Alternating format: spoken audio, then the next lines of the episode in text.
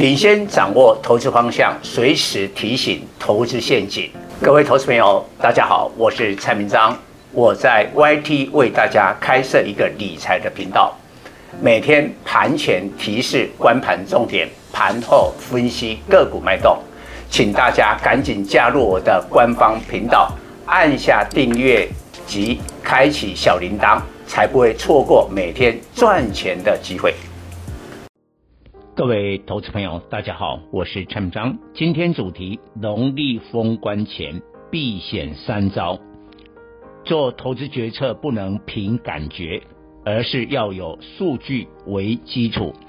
联总会主席鲍尔出席国会听证会，被市场认为不够鹰派。所以周二美股反弹，尤其近来跌幅较重的科技股全力反攻。其实鲍尔的态度是彻底的鹰派，他表示若通膨持续时间更久，联总会长期将多次升息。换言之，没有压制通膨前，联总会升息循环不会停止。只不过鲍尔想让市场消化刚发布去年十二月联总会会议记录的利空信息，不想在升息议题火上加油，因此延迟被认为不够鹰派。了解联总会决策机制，并不是主席鲍尔一个人说了算，FOMC 投票委员共十二位。七位是联总会正副主席及官员，一位是纽约联准会分行行长，其余四位轮流由其他分行行长担任。二零二二年有投票权的委员多数倾向鹰派，近一两天有三位发言支持三月提早升息，这也是为什么高盛等华尔街投行。研判今年会升息四次的原因，显然高盛比投资人更清楚，有投票权的鹰派委员增加了，于是投资人不可被鲍尔的不够鹰派言辞所迷惑。到了召开 FOMC 决策会议，票一投下去，支持提早升息的鹰派会占上风。如果被表面的感觉误导，投资人容易追高遭套牢。必须冷静分析数据。当前最影响联总会决策的数据是通膨。即将公布的十二月 CPI 估一点七趴，再创四十年新高。鲍尔判断高通膨仍会持续到二零二二年中。因为二零二一年六月起，CPI 年增率站上五趴，远远超过联总会设定的两趴目标。但当时疫情严重，就业市场仍不稳定，所以鲍尔错过及时收缩资金的时机。这也是现在联准会转为鹰派的因果关系。去年下半年积极高，今年上下半年 CPI 应不会再恐怖破表。不过目前国际油价又出现大涨，布兰特八十四美元，接近去年高点八十六美元。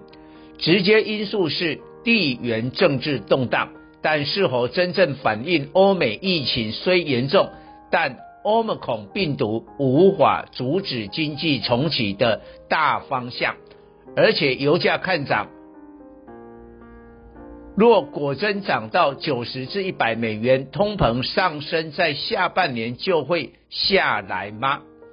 台股短线不确定因素太多，再过十个交易日是农历年封关，休市长达十一天，但这当中有两大变数。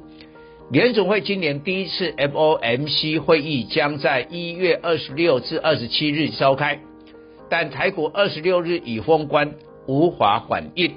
再者，美国重量级科技股财报自一月底登场，最影响台股的苹果上季财报在二十七日发布，但台股休市也无法反应。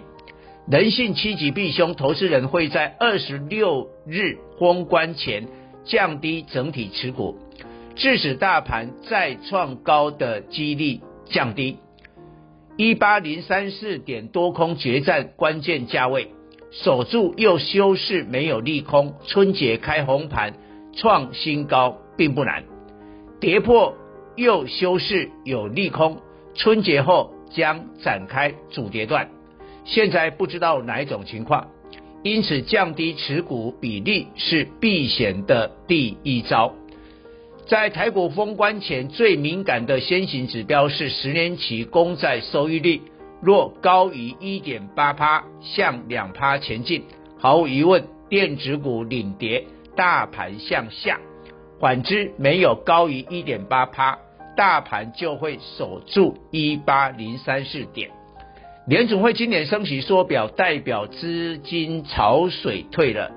就中期而言，必须看清楚联总会的重大动作后，台股才会发动下坡多头攻势。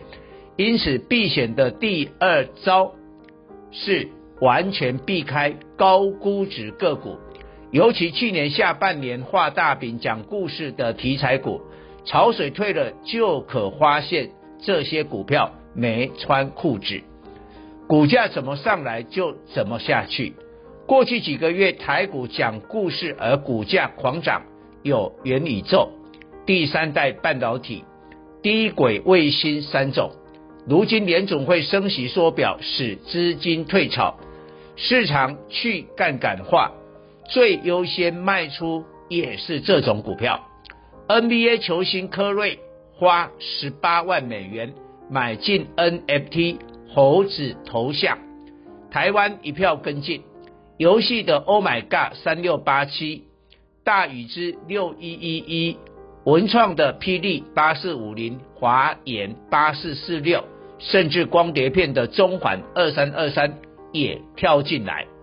当元宇宙炒到 NFT，就是割韭菜。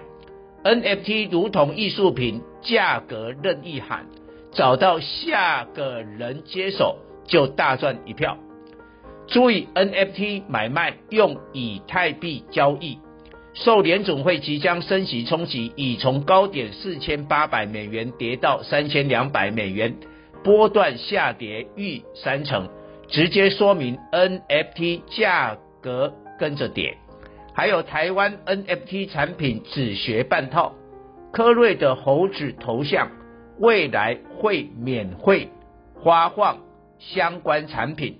如同股票有发放股利的概念，但台湾 NFT 产品没有。历史经验证明，联总会升息缩表并不可怕，业绩成长及股息高值利率是个股对抗的两大武器。但讲故事画大饼的元宇宙有股息吗？宏达电二四九八去年前三季 EPS 亏损二点八七元。估全年亏损三至四元，虽较前年大亏七点二七元收敛，但去年股价狂涨一百七十趴，今年因无法发放股利，避险第三招，将资金转进价值股及低本益比及高值利率。今年元旦开红盘以来，大盘虽小涨，但扣除台积电二三三零，实际是跌的。但只有两种产业是涨的，塑胶与金融。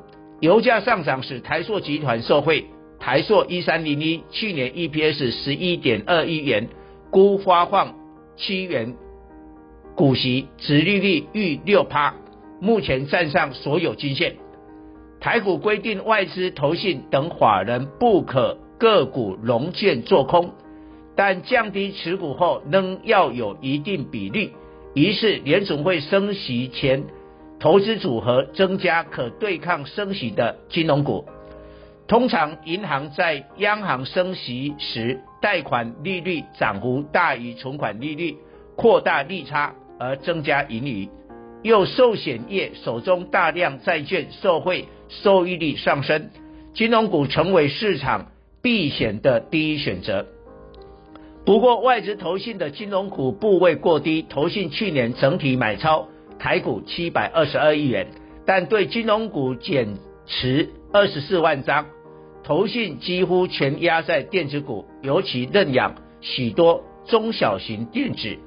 现在连法人都有避险的焦虑，不赶快把资金转进金融股，每天的绩效就不断减少，所以使得避险之下，金融股指数创二十五年新高，国泰金二八八二，开发金二八八三，玉山金二八八四等领先创新高。以上报告。本公司与所推荐分析之个别有价证券无不当之财务利益关系。本节目资料仅供参考，投资人应独立判断、审慎评估并自负投资风险。